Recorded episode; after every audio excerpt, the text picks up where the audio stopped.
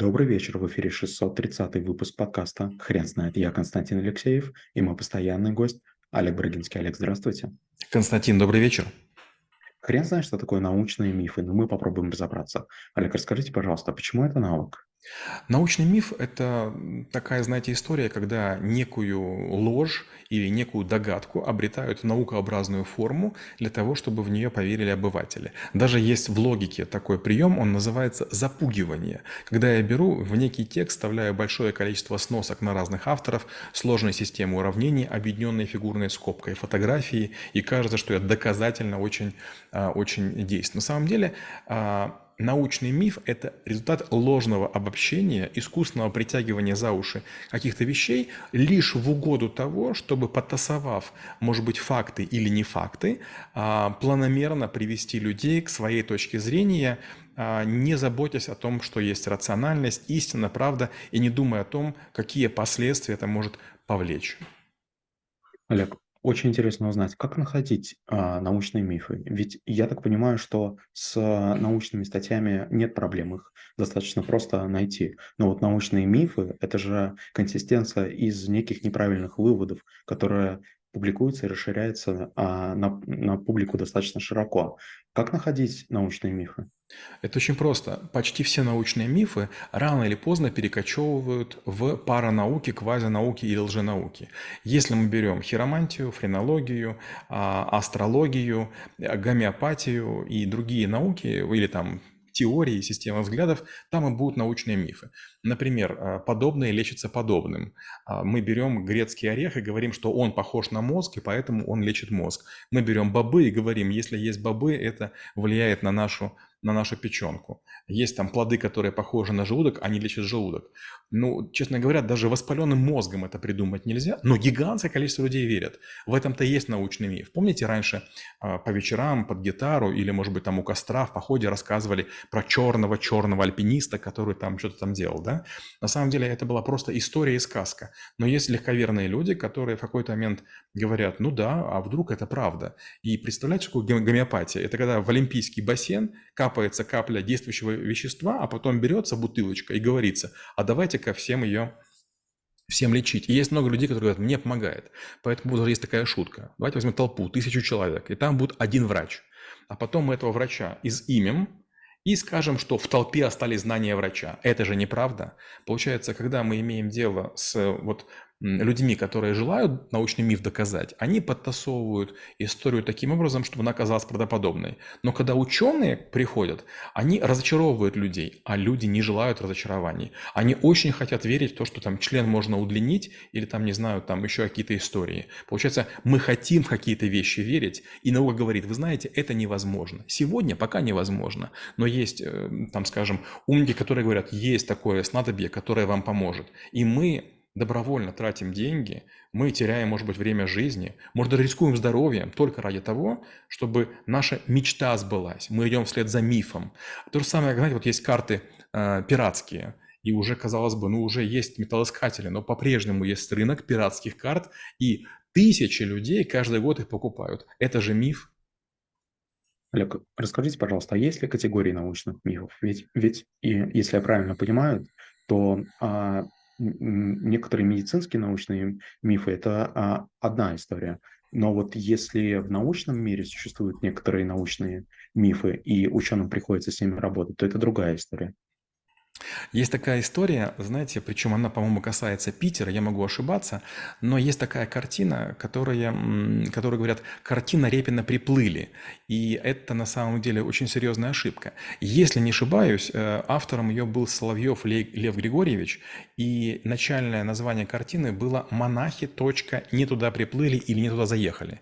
Значит, там девушки купаются в каком-то водоеме, они голые, и, значит, удивленные монахи, ряд свет, один стоит, вдруг видят это неподобство. Но, если не ошибаюсь, в ходе экспозиции данную картину повесили так, чтобы она находилась в том помещении, где в основном были картины Репина. И поэтому люди подумали, что картина Репина. И сегодня картина Репина приплыли, она стала синонимом. Многие люди верят, что такая картина есть, а ее нет. Это не совсем миф, но это пример того, как ненаучное знание, не хронологическое знание, неверное знание легко укореняется в нашем мозгу.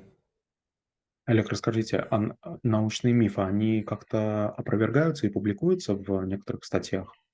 Вы знаете, честно говоря, нет. А, Нет ученых, которые бы за этим охотились. Смотрите, если вы человек, который разбирается, допустим, в маркетинге, и вы глубоко в науке, и вдруг вам приходят и говорят, Константин, слушай, там такой-то умник рассказывает какой-то бред, что придумана новая краска, которая монитор делает зеркальным, и клиент видит сам себя.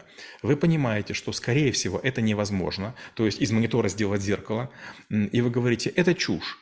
А вам говорят, ну так выступите, докажите. А вы говорите, а зачем? У вас мотивации нет. Вы занимаетесь тем, во что вы верите. И вы идете вот как бы вот по этому азимуту.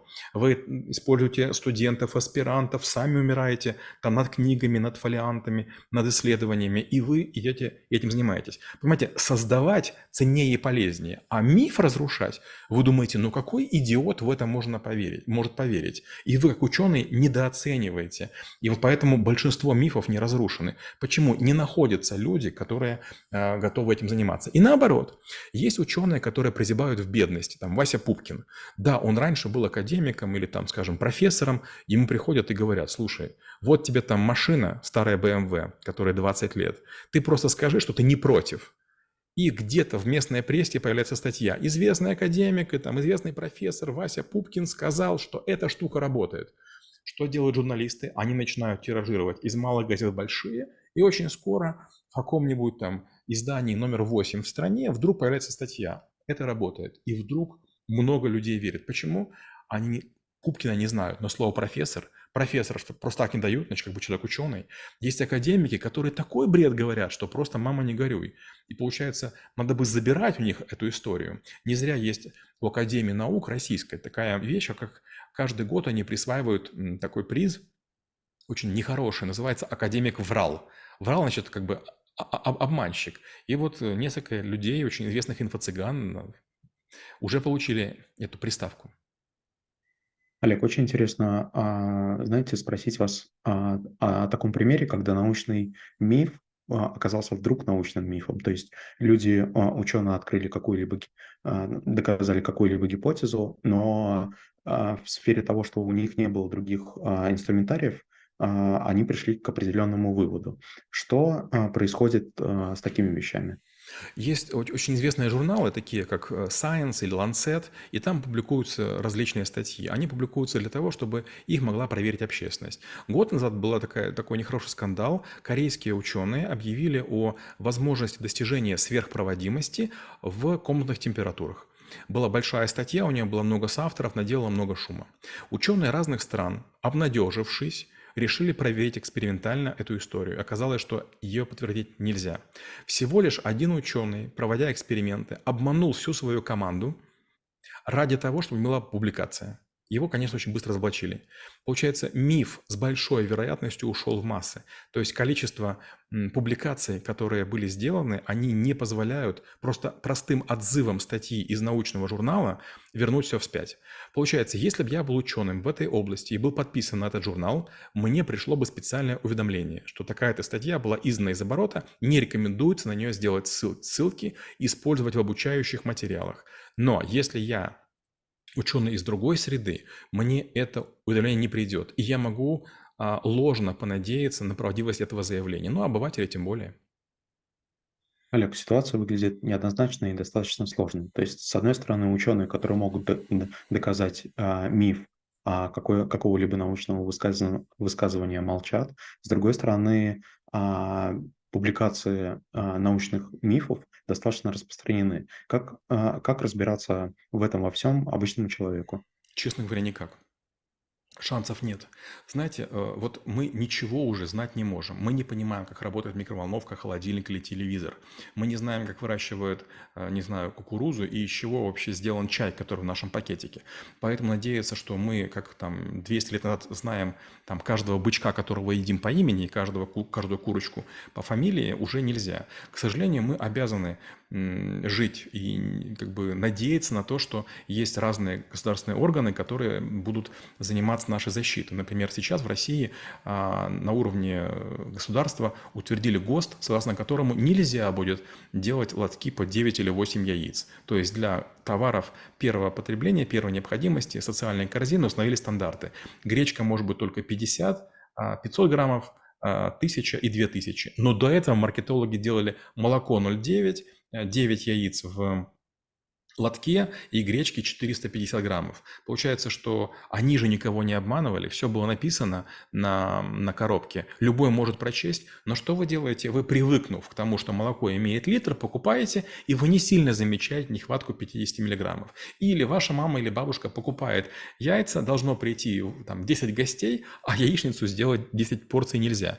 Получается, можно было прочесть? Можно было. Но будем ли мы читать все? Вот вы читаете все этикетки, которые в магазине покупаете? Покупаете. Это невозможно. Тем более, что сегодня многие покупают в, в интернет-магазинах.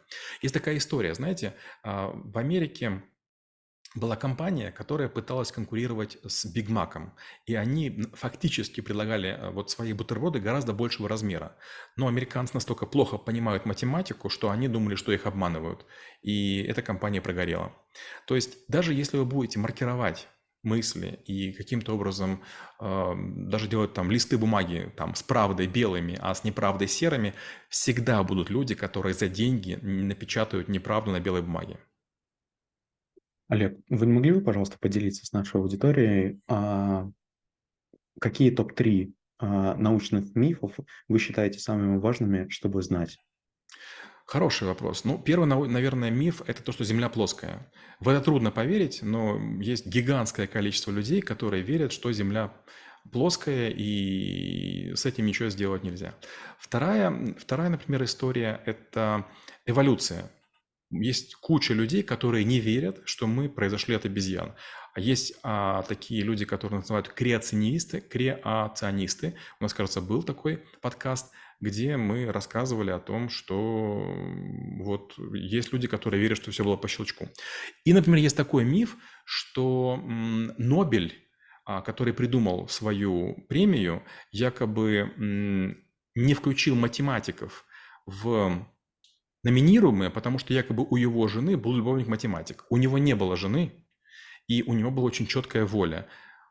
Премию присуждать только тем ученым, в науках, которые непосредственно меняют действительность. Математика такой не является. Олег, спасибо большое. Теперь на вопрос, что такое научные мифы, будет трудно ответить. Хрен знает.